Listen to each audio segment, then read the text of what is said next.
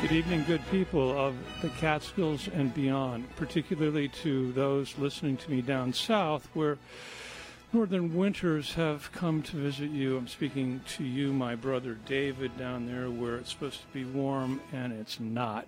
Uh, hopefully, tonight will warm the cockles of your heart. And for the rest of you, you don't need to be warmed. You're probably sitting cozy by your fire or you are taking your Range Rovers back to Brooklyn right now to start your work week in front of your computer. Um, you know, last week, Valentine's Day, uh, I, I, made an observation. Actually, last week it was only a theory that people only come on the show once, that they uh, are afraid or they're irritated or they're confused by me, and they never come back again. And and I announced at the end of the show with uh, Daniel Lieberman that I was having Joe DeSalvo on, and that we were going to talk about some really exotic things because he's a very exotic guy. And guess what? He canceled on me, which which takes it from a theory, right? When you when it proves out, it goes from theory to law. So, my guest tonight needs to know this is the only time she's ever probably going to be on the show. Be- before I introduce her, um, this is a person I've never met before. I've got to tell you, when I heard that my guest had canceled on me, I was driving over the mountains wondering, well, here I am again. I'm going to be solo in the show. What am I going to talk about? And I thought, well, what I'll do is I'll just entertain everybody for an hour about all my near death experiences and then throw out some ideas on why I've lost all the socks, umbrellas, and bad habits of my life. And as I'm putting the show together in my head, I stop at the Speedway in Margaretville and I walk in to grab a handful of uh, Slim Jims and a Diet Coke, and I look over, and there is this person sitting at the table, and she's got this pile of gas station hot dogs in front of her. It was it was both appalling and magnificent, and she was eating them like it was a Coney Island competition. And between these hot dogs, she was eating handfuls of crunchy Cheetos and washing it down with real root beer. And I was compelled to walk up and stare at her. I was, I was fascinated that there could be such a creature among us. And, and, and I was compelled to ask her the question. And I did. She didn't pay any attention to me, but I, I shouted out, Why are you doing that? And she slowly looked over towards me and she grinned at me. And and it was a grin that was filled with pink chunks of hot dog. Her lips were powdered with orange, and there was this effervescent sort of root beer about her. And she, in that grin, she she uh, she said, um, she repeated my question. She said, "Why am I doing this?" And she said, "I don't know." But that's why I'm doing it so well. And I thought to myself, oh my God, I, I am not worthy. I, I am going to drop to the knee of a goddess and I'm going to ask her the next question. And I did, and I dropped down, and she went back to pounding these hot dogs down, ignoring her. But I brought my hands up in the form of prayer, and I looked at her, and I asked her the question. And the question was, will you be on the evening tickler tonight? And she looked up at, at me and she said, why? And, and, and so here we are. Here we are with the question why in our laps. And I've got this incredible gas station hot dog eater with me tonight, who, as far as I'm concerned, is a small, soft goddess. And her name is Leah. And, and she from what I've learned in the few moments that I've been with her, has superpowers. She's among us. She has a sense of humor, and, and in spite of her diet, she's slim and beautiful, and she has uh, colors in her hair that probably come from the from the nitrates in the hot dogs. Your hair is really, it's been stained by your diet. I got it. It's kind of attractive, but it's kind of, you know, like not natural. It, it, does that happen in the rest of you too, um, Leah? Are are you a natural person or an unnatural person? I'd say I'm natural everywhere except my hair. Oh, really? Yeah, I'd say I Your brain is kind of a natural brain. Pretty natural. Yeah. Well, lucky you. How'd you how'd you avoid all the unnatural that exists in this world? You know, there's a lot of unnatural going on. Well, because I grew up going to a socialist summer camp, so you know when you Hmm. when you do that, You were indoctrinated, huh? yeah, early on, and so you know we hugged trees and damn the man and all those things. Yeah. Yeah, Well, you've, uh, uh, you know, from a fatherly point of view, when I look at you, I, I would say you have really grown up into an outstanding young woman, uh, even even with the unnatural hair. The rest of you, evidently, is just quite natural. Now, when you walk into a crowd of strangers, you know, um, like a gas station, Yeah. and there aren't people around like me who can really appreciate you. Um, how do you go about immediately making them your best friends? Because I have a feeling that you've got that ability to make people. You have. Well, I am my mother's daughter, and we like to. I'm begrudgingly my mother's daughter, and I think as you Oh, get that's older, sweet. Yeah. you find yeah, out. mom. You li- is mom listening? She might be. If she right. if she You can hear that, figure out how to make the link work, she's listening. okay. you get older and you figure out how much like your Yeah, in course. this case mother that you might be. Uh, we like to give her a hard time. We say she plays twenty questions. yeah. She uh, grills you, but in in an endearing way, not in a aggressive way. Or ask my sister; she might have a different opinion. But uh, it manages to make connection with people. And I figured out that I'm a person who asks lots of questions as well, Yeah. particularly when I don't know a person. Yeah. So Yeah, that's great. You're, Yeah. So you've got a little bit of social courage about you because a lot of Yeah. people shy away from just stepping into a stranger because there are a lot of psychopaths out Oh, there. there are a lot, yeah. And you never know what you're going to get back when you go in with a big smile full of like hot dog bits. Yeah. But w- one of the things, maybe because I'm so special, that I noticed about you and, and the way that you introduced yourself to me was that um, when we sat down in the studio, I had assured her I wasn't an axe murderer and that it was the evening tickler, and that we would be using magpie feathers tonight rather than the typical peacock feathers, which kind of endeared her to me.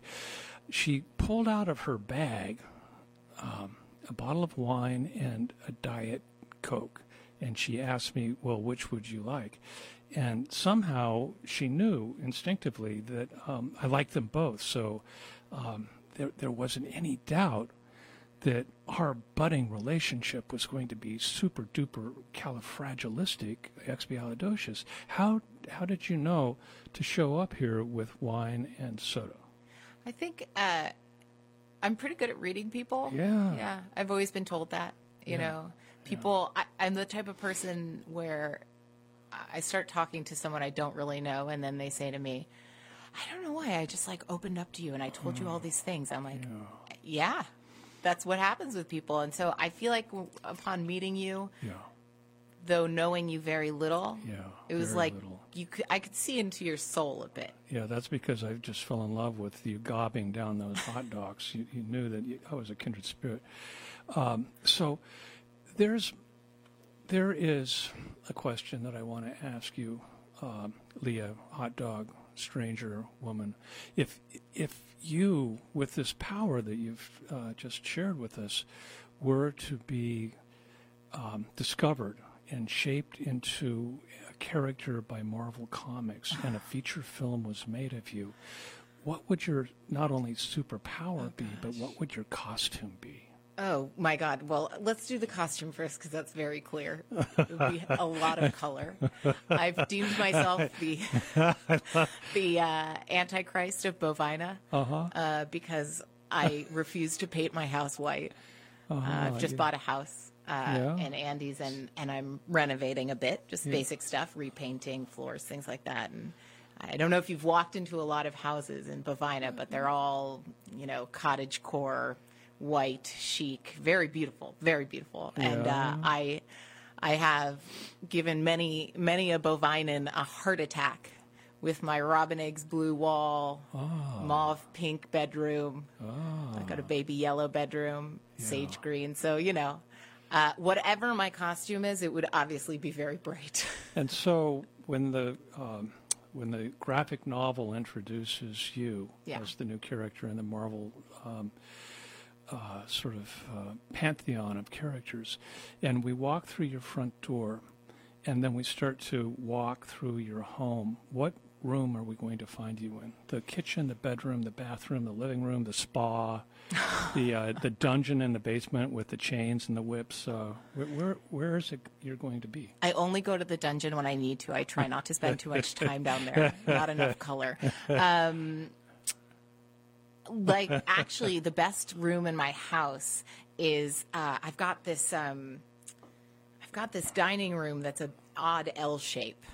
Uh, I don't know. It's a dining room. It's a living room. It's anything you want it to be. And uh, on the end of the L shape, uh, I've just got one couch, and the window just faces the mountains, and it's the best view I've ever seen. And so I spend all of this time there, even though the the, the room itself is hardly a room and maybe the least interesting of spaces, but that view just draws you in. Yeah. So I'd probably be sitting there. You'd be sitting there now.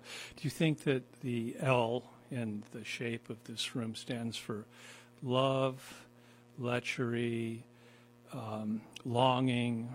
Uh, can you think of some other? Uh, Leah. Leah, the Leah room. Oh, Leah oh, that's room. so apparent and so natural, which Yeah. proves the fact that you are kind of a natural person, even though Yeah. I suspect that you're really not. Um, and so, what would be on the table when the comic book starts to develop your character? What what would you be sitting there, and and how would your table be set? Uh, well, probably I'd have a bottle of wine. Yeah, why? Well, I love wine. I work in wine. I drink a lot of wine. Heart be still. Yeah. Man, in between hot dogs, you'd like drink that wine. huh? Yeah, it's funny. I have a, I have a pedestrian taste in food, but a, really Uh-huh. Yeah, well, the Cheetos elegant taste and the in root drinks. beer. Yeah. But like my daddy told my son, the only way to keep your head in line is drinking that wine, wine, wine. Uh, and did you grow up drinking wine? Not really. I mean, my parents always had wine with dinner. Did they calm you down by giving you wine? No. My mother. You didn't need to be My mother was not into encouraging childhood drinking, Oh, uh, and I was, contrary to popular belief, a very big goody two shoes when I was a little kid. Oh yeah, I did not like. That's my, perfect my because Marvel yeah. Comics likes to walk you in on the innocent road and then take you into the woods. Yeah, no, I did not break rules. Yeah, I did not like- lie. Clark Kent in No. a female outfit. Yeah, I was I was so morally good. Yeah. So I didn't really drink But when I was. you become young. morally good as a child either because God has touched you or you're scared to death of the consequences of stepping. I don't know. I like to believe it was the former, Yeah. but let's be honest, it's the latter. I'm a Jew. Yeah, you, you get I live a life of guilt and anxiety. Perfect. I know there's that anvil in the in the living room that you get drug over and pounded flat as a veal chop with salad on top if you don't behave. Um, and so you had a sib, and, and was she treated equally? Was she also? Well, Or was she was she- just she was the rebel in the family. There you go. She had the parties. She drank the older beer. sister Older, yeah. Yeah. Paved the way for me to to do whatever I exhausted wanted. your parents. Yeah, right? So- very much so. They had to wait almost six years to have me. Yeah. It was exhausting. Yeah, yeah. yeah. And uh, so you survived your childhood. But let's get back to the table. So you've got the wine, and do you, do you have any plates or any food bits around? Yeah, I'm sure. Something I made myself. I'm also a chef. Oh, I thought you said that your tastes were pedestrian, but you're Only when I'm at gas stations. okay. Yeah, let's keep that. Well, that's part of your charm. Um, so you're a chef, along Yeah. with being a sommelier or whatever you call yourself. Oh, yeah. Uh, you sell wine. I sell wine, yeah. Yeah. I know a bit about wine. You know, More than most, less than many. Yeah. And, um, you know, a lot of people a long time ago would say that's the path to perdition, to be in the business of selling the devil's own, like, lipstick. How did you get involved with uh, making a business out of this passion? It was a long, it was a long road, but uh, the most recent part of that road was that I used to, before this job, working in wine, I was working um, running high tech scavenger hunts as team building events for businesses and corporations. Yeah. I have Ah, never- Marvel's going to Yeah. love this idea. There's never been a day when I could say to someone, "Oh, I'm an accountant," or like something that people were just like, "Oh yeah, I know exactly what you do, and I don't need to ask a hundred questions." Because I've never. I had one year after college where I worked for a nonprofit, and after that, I said, "I never ever want to work in an office, and I never want to do anything by the books." So, um, as an attractive single woman Mm-hmm. in that scene, uh, and let's paint it. It's the it's that dark, smoky, beautiful, high-end bar at the St. Regis, and you're sitting there in a beautiful black cocktail dress with your pearls, and uh, your your wrist is gently stroking a long, lovely, cool glass of Chardonnay, and a man comes up who looks appropriately appropriate. And um, in New York, they, you know, the question comes out, well, what do you do? And you say 20 questions. Has anybody ever guessed that you you did high tech scavenger hunts? No. No. Oh that- God, no. That's Yeah, impossible. impossible. Yeah, that was. And you got paid for that. Oh yeah, I got paid. It was fun. It was a great job. It was. Um, and you invented that. You invented yourself. Uh, no, it fell in my lap. Oh. Uh, I came to New York in 2010 based on a tarot card reading. I was living in Bali, and that's what you do in Bali. You get tarot card readings. Yeah. Okay. Uh, my agents at uh, Marvel are starting to get very interested in this. Yeah, they should be. They should be. The bridge from Bali to New York was a high tech scavenger hunt Yeah. scam and so, in 2010. This is okay. yeah, no, this was this was uh, This is when you were like 14 years old. Give or take, maybe eight. Yeah. Uh, I was working in a restaurant when I first arrived in a in a kitchen, and uh, about a year into that job, it literally just landed on my lap. This company that was based in San Francisco was looking for a new person to run their scavenger hunts in New York, and I had been recommended through somebody. And uh, I said, sure, of course, because I love to be in front of people. I used to do theater when I was younger, and I'm a double Gemini, so Yeah. I thrive on people. Yeah. And so, did you have to do the selling and then the construction of, or was that kind Just of a the package? construction. Did you have to invent the scavenger hunts? No, uh, I mean we each one we had like templates, and then each one was customized, and then depending on what the the client was paying, we could invent whatever they wanted, and so the level of customization just depended on what they what they were willing to spend, really. Yeah. So in a game like that, there are winners and there are losers. Oh, yeah. And so, how would you handle the emo- because companies are very competitive, and this Yeah. was, this was all employee based, right? Yeah. They didn't get clients involved with it, and so how would you deal with the collateral damage of that one person, you know, being able to hit the pinata and everybody else is a loser? Steve, have you ever seen a grown man cry in front of his colleagues? Uh, yeah, I've Yeah. several times. Yeah, as a matter that of was basically my life That's for seven I love years. I love seeing that. Yeah. I love seeing grown men Yeah. weep. Um, Yeah.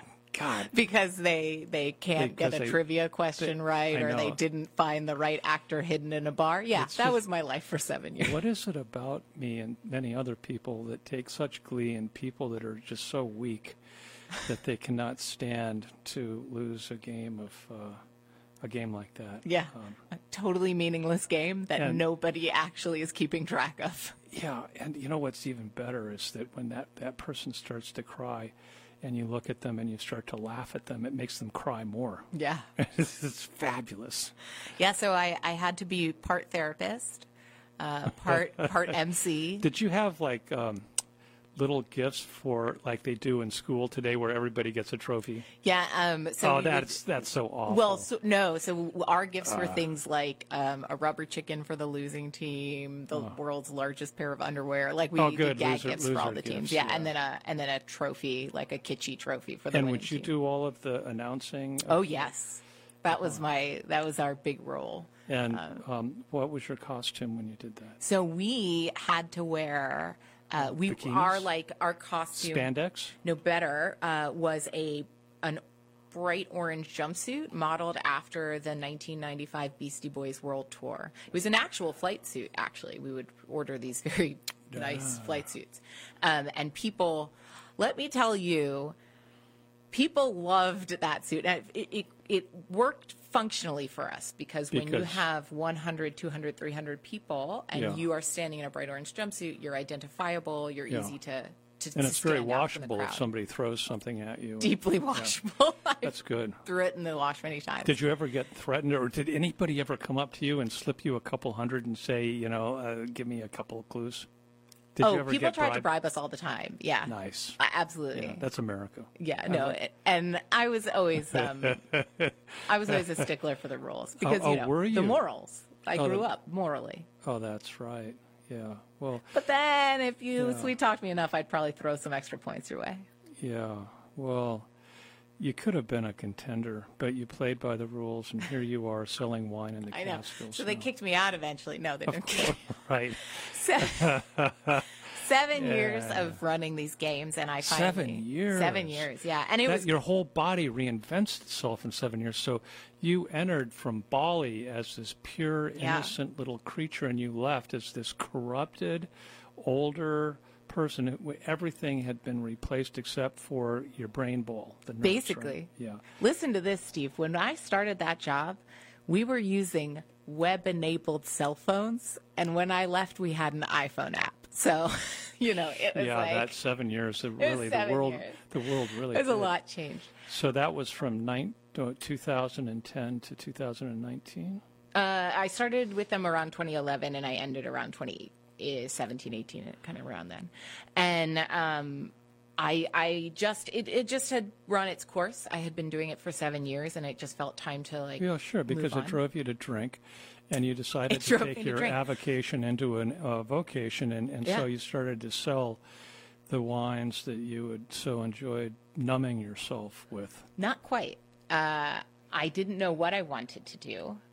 And so uh, I was really excited. I got introduced to natural wine by a friend. I'd been drinking it and geeking out on it. Um, I'd always thought a lot about food and uh, making food where it comes from, food systems. I was an environmental studies major in college, all of this. Yeah. I had never thought about what we drink in that context. Yeah. So I really got excited when I got introduced to Yeah, natural Now, wine. listen, good people out there listening to the Evening Tickler with Leah.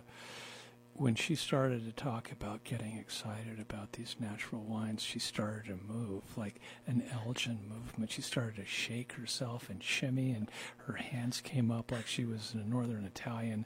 And, and yeah, I'm and- Northern Italian. Oh, okay. So there you go. And and it was um, if there had been a camera on her, you would have realized that for the first time in the evening tickler, there was somebody that was expressing an idea with sincerity. It was. I mean, this is a first on the tickler that somebody is actually showing themselves for what they are with the passion and enthusiasm that underpins the whole definition. And um, it might take me a minute to recover from that. But so you you, you didn't know what you were going to do, No. and of course, when you don't know what you're going to do, and you're from Bali, and you're kind of like a hippie. Jewish moral chick, excuse me for all of that stuff, any road will take you there. And so the beautiful thing about being in a place like that is like what odd occurrence happened that put you up against the idea of I like natural wines that I geek out on and I could take this into a profession. Well, what I did was what I do, which is go big or go home. Yeah. Much like oh, I love a pile of hot dogs and eight bags Yeah. of Cheetos. Yeah, yeah, yeah. If you're Mar- going to do it, It's a Marvel comic concept. just do it, Yeah, right? superpower. So someone might, you know, work their way in, transition. I quit my job and I moved to Australia with no contacts. I had like a couple of personal friends who lived in Australia, but no wine contacts. Uh, but I, I knew there was a lot of exciting stuff happening there with natural wine. And I decided, you know, uh, I'm just going to go see what I Wow. can do Wow. and I met one of the guys who makes this wine. The yeah, we're first drinking night I was Brian there. wine. May I have a- Yeah, another touch of Brian? Um, so, uh, okay, so everybody's onto this because we're talking about the creation myth of Leah.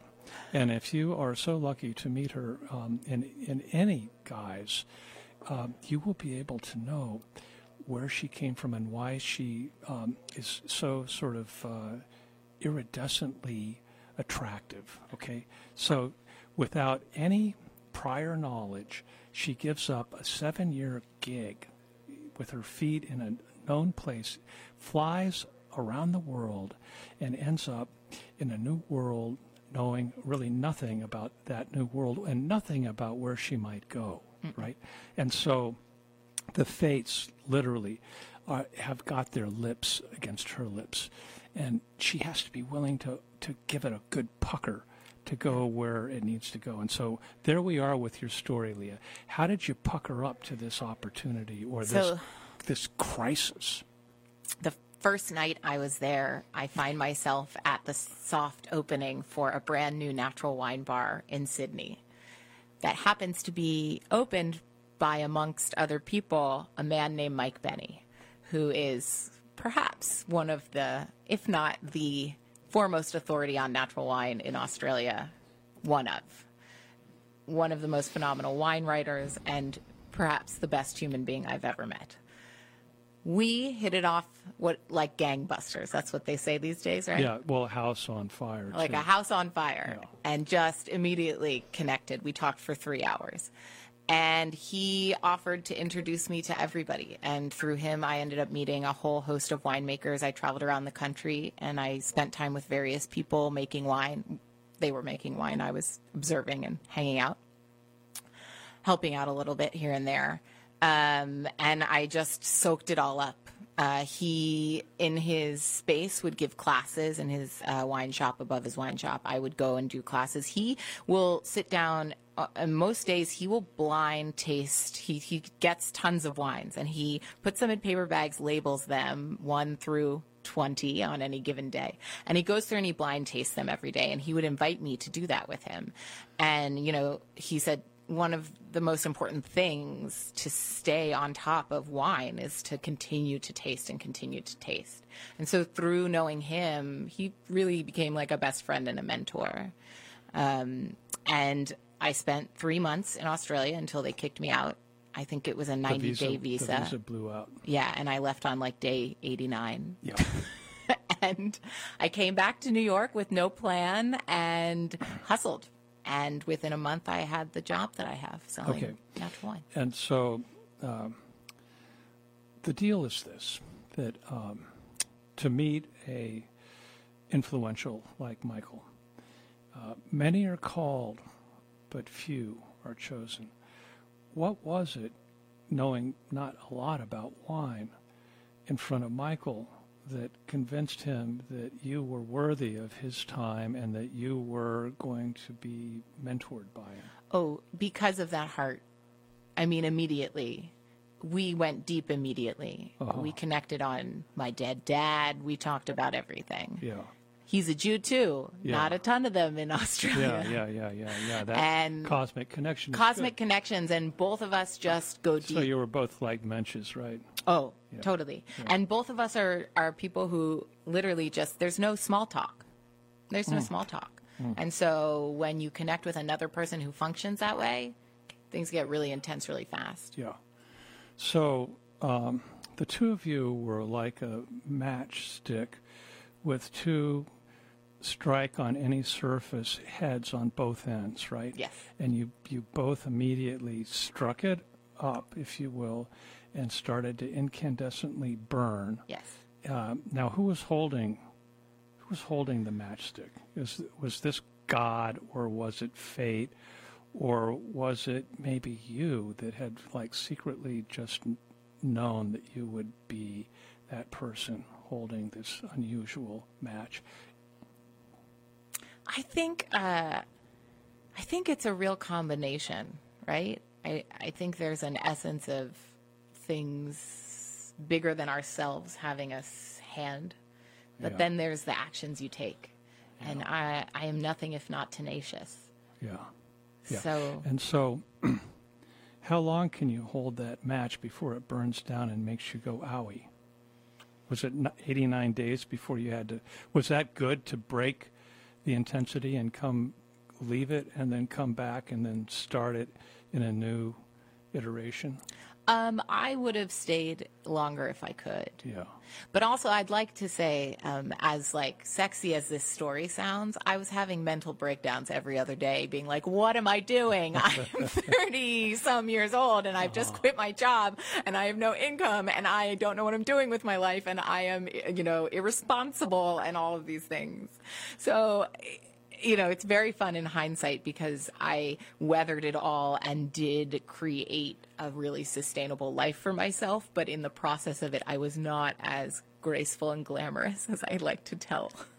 You know, um, if this was one of those games where the path and the story could split off into uh, Oh. multiple different Yeah. ways, and um, one of those mental breakdowns had taken you out of Sydney Mm. and out of Michael's tutorage and put you onto the edge of the great Australian desert with the Aboriginal people, and and and you entered the world of a, a Bruce Chatwin songlines thing, where where just naked with body paint you walked out into the the bleaching sun and realities of this other underworld world. Um, would you have survived that? I mean, you seem like a really good survivor. Oh, yeah. Oh, I would have. Those Aboriginals would have loved you up, particularly with some body paint. And, as long as it's colorful, I'm, that, uh, I'm down. That uh, what's that instrument they play? The DG or the, oh, the didgeridoo. the didgeridoo? Did you ever hear that played there? I did hear it played. That's really a wicked thing. Yeah, it's a wild instrument for sure. Uh, I think that if I was thrown into um, that kind of a wild, earthbound, natural situation, I would probably thrive. There's also a part of me that has had many of those. I, Yeah. I, You know, in, the movie, I can't remember what movie it was, but it was about the it was the right stuff, and and it was the uh, Mercury Seven, the first astronauts that went up. Scott Carpenter was the second guy up, and um, he he was never allowed, just like people on my show. They only once he was, he was kicked off um, because when he got up there, um, he looked out of his little portal and and he saw all of these little glowing things flowing around his capsule and he broke protocol. He's he's he thought oh my god i'm up in space. I'm like the fourth person in the world to do this. And i see something that looks like uh, bioluminescence you know uh, uh, dinoflagellate creatures, and so he started to move the capsule around, which which is really not part of the program. Um, and he came down and they said, "Never again are you going up there."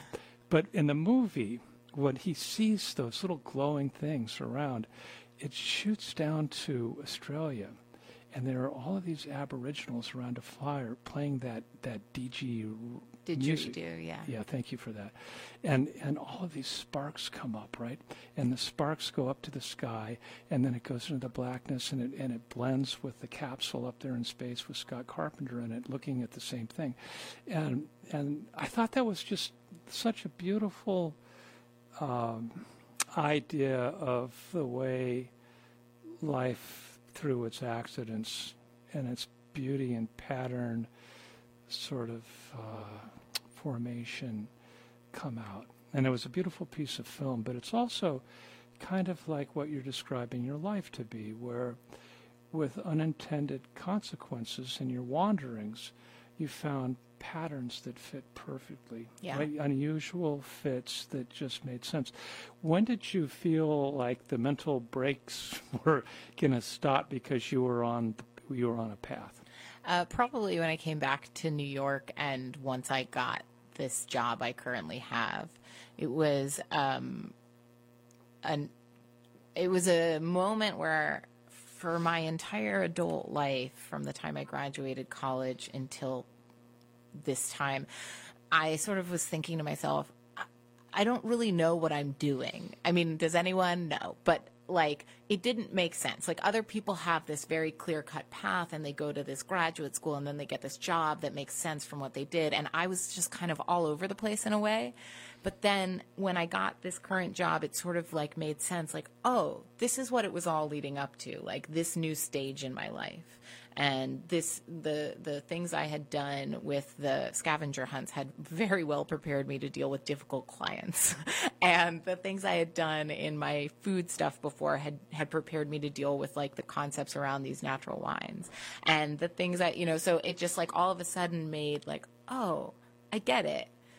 I mean, we're still evolving. I'm still evolving. I'm only, hopefully, I'm still evolving. I'm only 38 and change. But uh, at, there was this kind of moment where it felt like, oh, this is coming together. And I see why it went the way it went, even though in the moment it was very confusing. And so, when that moment happened, was it a eureka moment, or was it just a slow dawning that you were that the shape you had become was the right shape?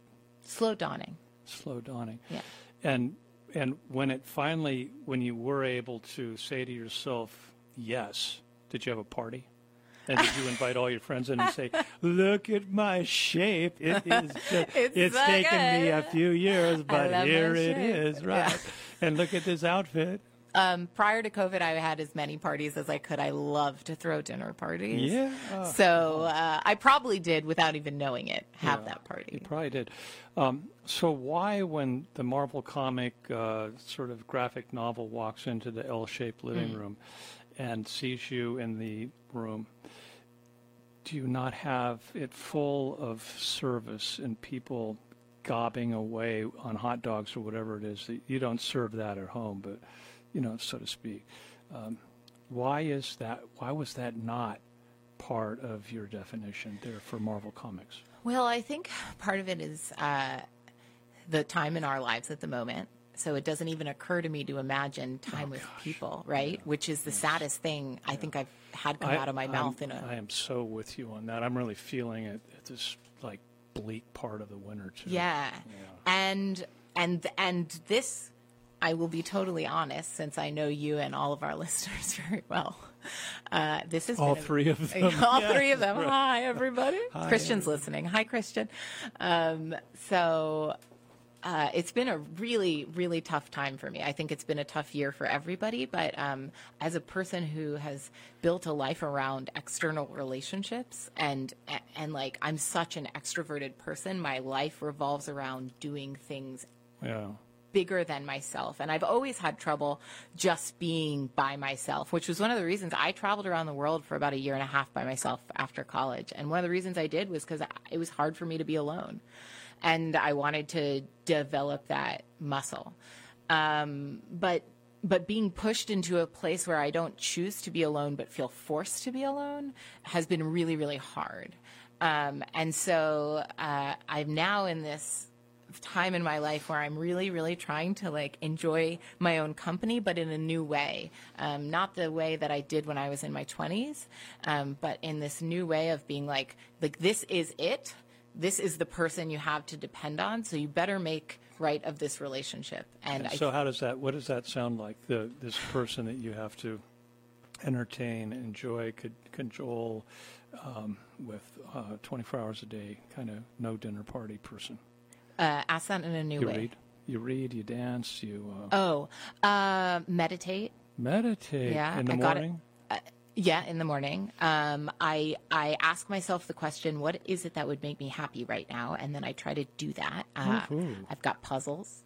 Um, You I mean s- like uh, like jigsaw? jigsaw? puzzles? Oh yeah, yeah. Oh, I, oh, Oh, my Oh, head is in my yeah. hands, right? I'd like to get, have you get back to the hot dogs, please. okay, that makes you happy. Uh, it. Uh, I mean, w- in the absence of being with people, which is the top thing that tends to make me happy, um, I, I ask myself like, what would make me happy? And and sometimes it's something as simple as doing a jigsaw puzzle, or um, you know. Um, listening to a podcast that I want to hear or going on a walk. Um, I hate the winter. I hate the cold. The the photo you drew of me is the most incredible thing ever because I I've always said I think that somewhere deep down I'm a tropical princess because Yeah. I abhor cold weather. Yeah. But it seems more bearable up in the mountains Yeah. and I am trying to embrace it. So, Yeah. you know, I take my dog out for a walk and go through the deep snow Yeah. Um, yeah, just cook things that I want to cook. Yeah. I'm like, if I had a partner or people in my life, like, Yeah. what would I do for them? You know, what would I do with them? What would I want from them? And how can I give that to myself? Yeah. Um, that seems to work for, um, and what you've said is a recipe I'm sure many people are cooking with right now. But th- there's this other thing, Leah, if I if I may be that personal with you at this, and I can drop the hot dog gas station woman uh, name.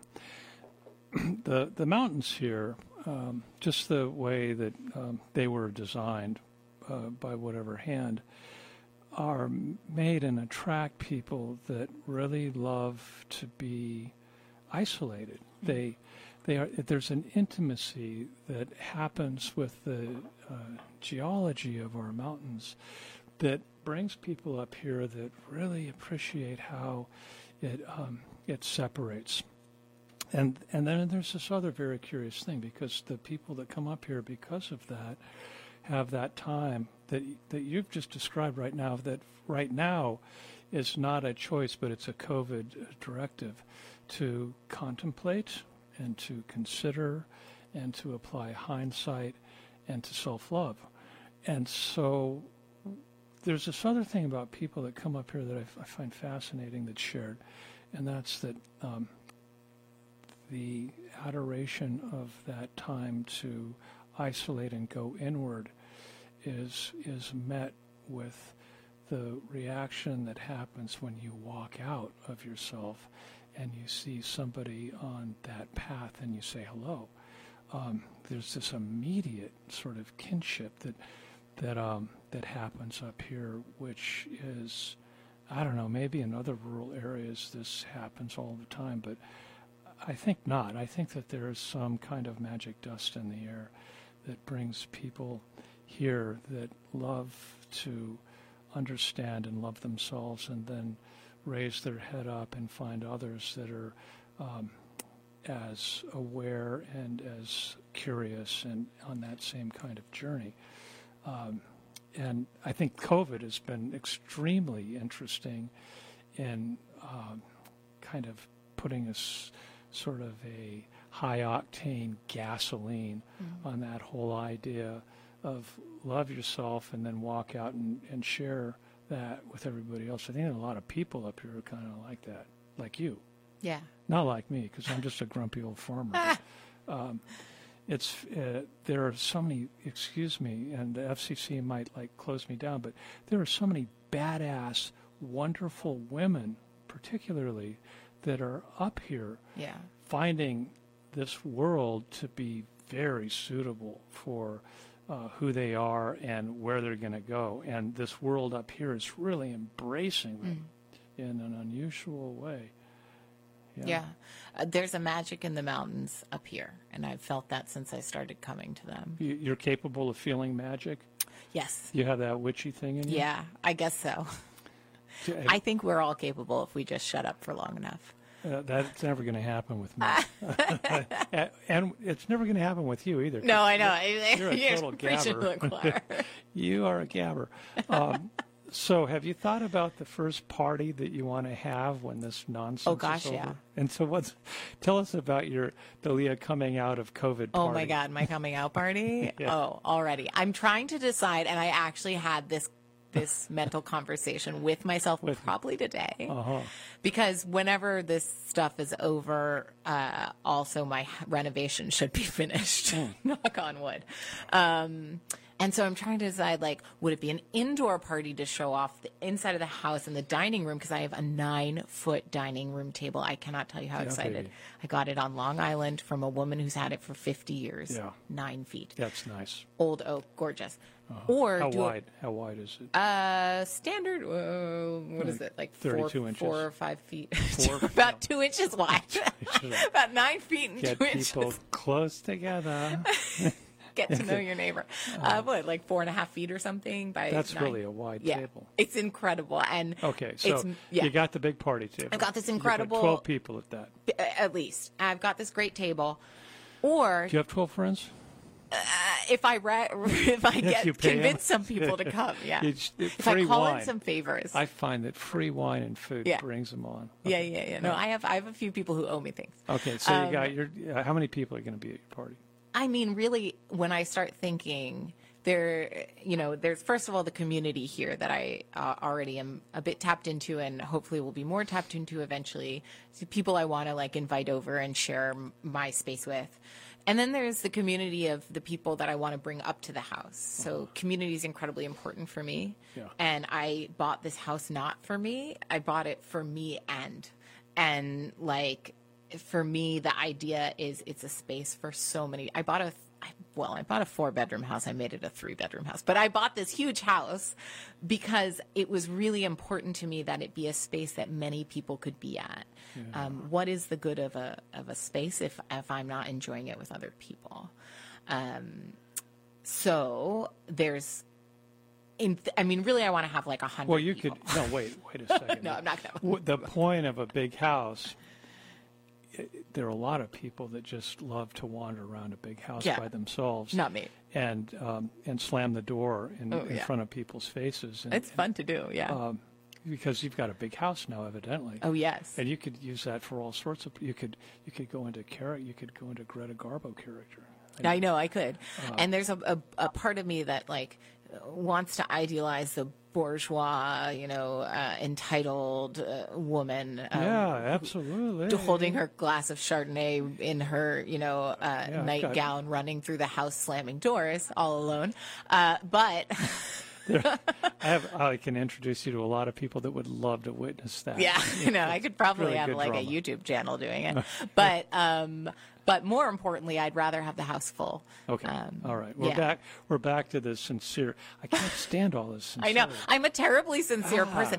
Uh, look, I'm a like I said, a double Gemini, so I live in two bodies, and I am both incredibly sarcastic and never mean anything that I say, and I'm so deeply sincere. So Yeah. go figure. Well, that no, that's good. Confusion Yeah. becomes you.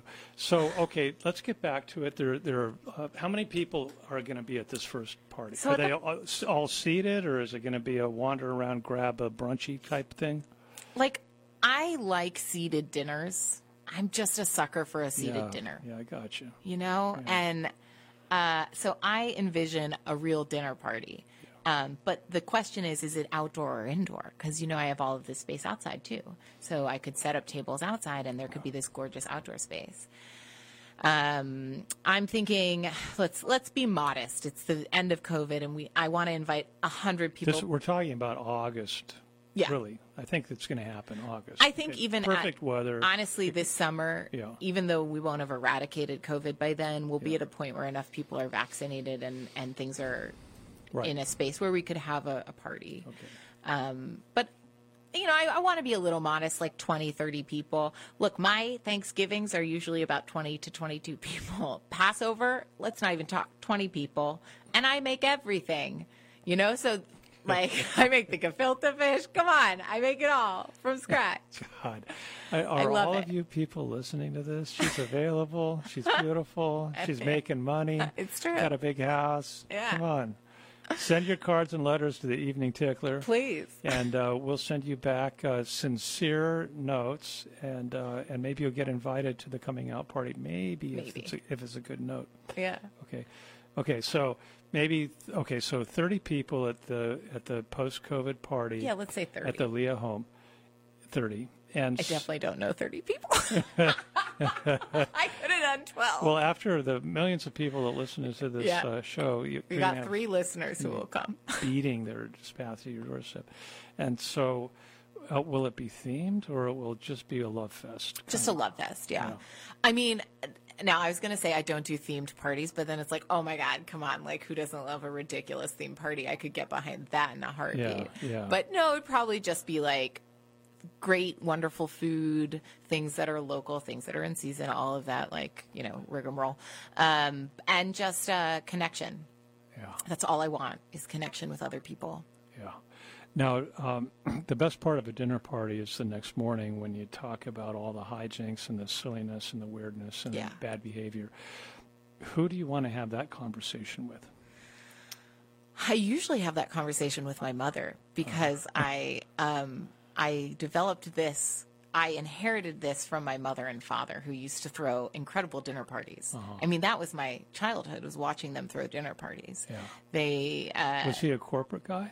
no, they were both lawyers. Okay. Uh, and my mother said my father worked on the side of Angels. Uh, he worked for the Department of Labor for a long time, the Office of Thrift Supervision, and then in private practice. And then my mother did social justice work my entire life. And so, So you had a lot of criminals at your dinner party? lots of criminals. We basically only entertained criminals. Perfect. This is the Marvel comic right here. So I grew up in Washington, D.C. Uh-huh. So we had uh, really interesting people all the time. Can you drop a few names right now? I I can, but I, well, I'll I'll tell you one of my favorite stories is growing up. So I, I went to one of the private schools in Washington D.C. Um, and uh, one of the parties we went to, you know, when I was in high school, one of the very few parties because I didn't go to a lot, but one of them that I went to, the Prince of Jordan was there because he went to one of the other private Yeah. schools, uh, and yeah, the was Prince of Jordan liked those American chicks. yeah. well, his mother was American. Um, I believe it was his mother, right? Yeah, and uh, and so he, you know, it it was. I went to school with dignitaries, the children of dignitaries. But, you know, I, it was just sort of that was what you grew up with when you grew up on Capitol Hill Yeah. in Washington D.C. That was just the coin of the realm. yeah. It's like uh, common water that everybody Yeah. drank.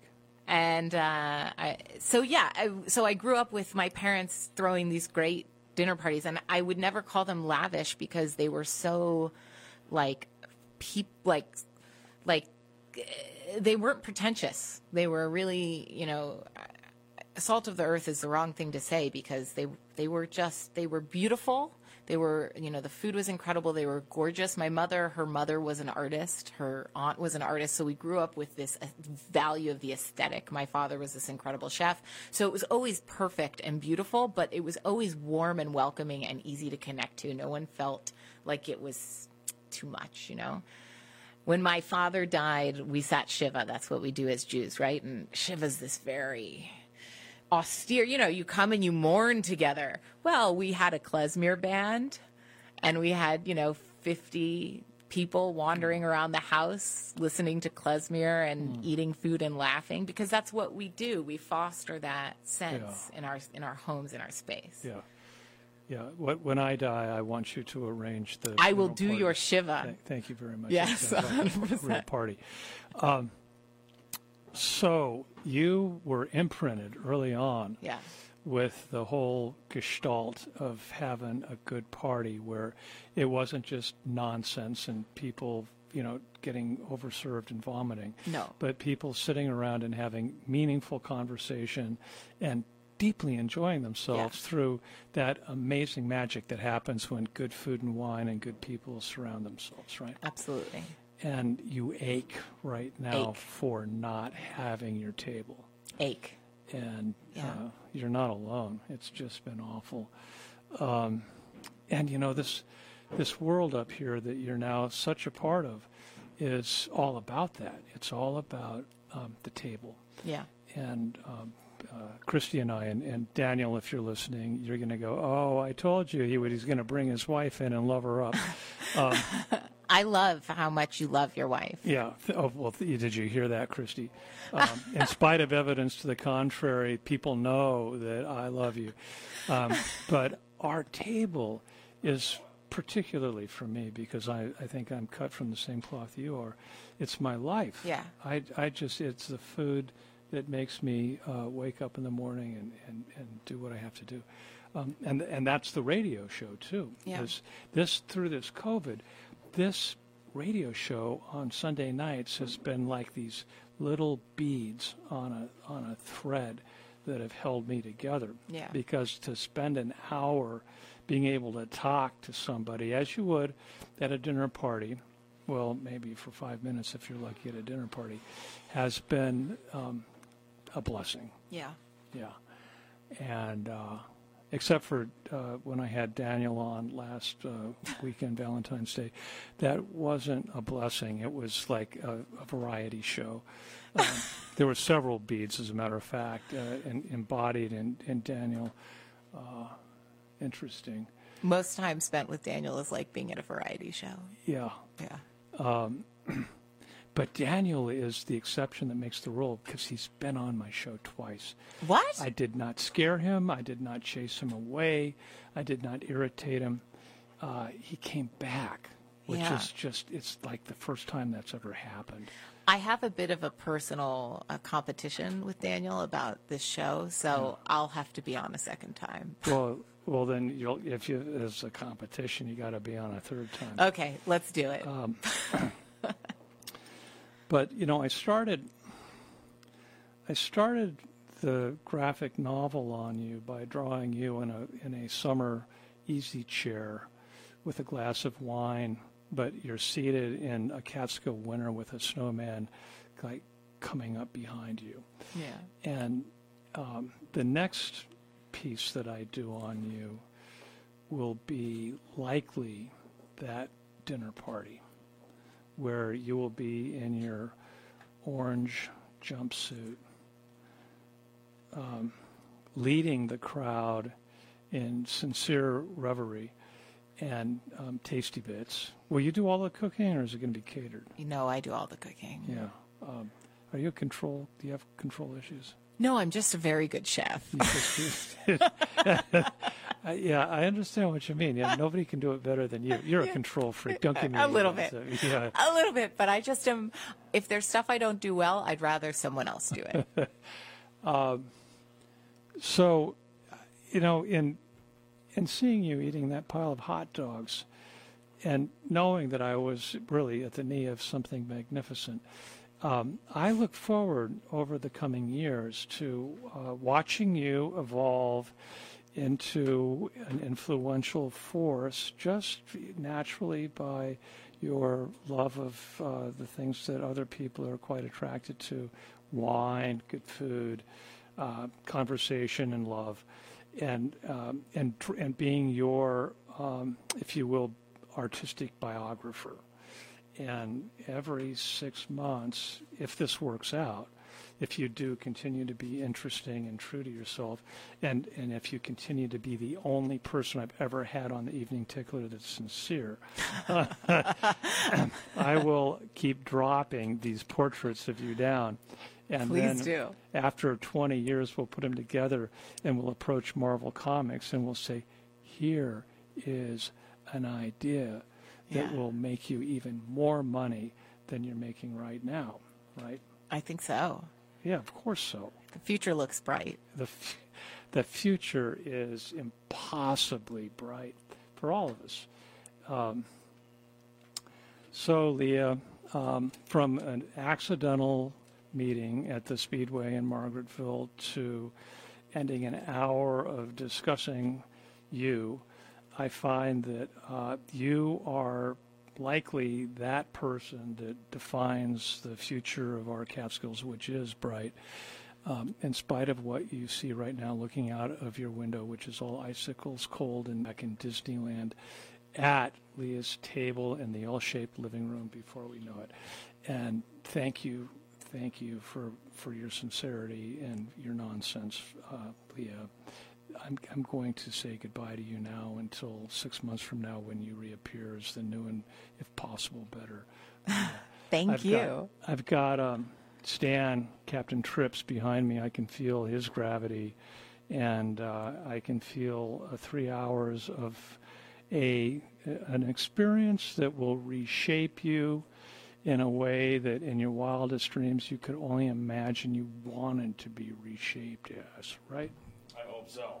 There was an I hope so there. Um, thanks for listening in. And uh, next week we've got some young people here that uh, that are so brilliant that to have them in my ear almost burns my brain. Imagine that. So tune in next Sunday night. And um, remember, send cards and letters to the Evening Tickler if you want to meet Leah. She's young, she's attractive, she's got a real job, and she's got a house. She knows how to cook. All right? true. All Send that's true.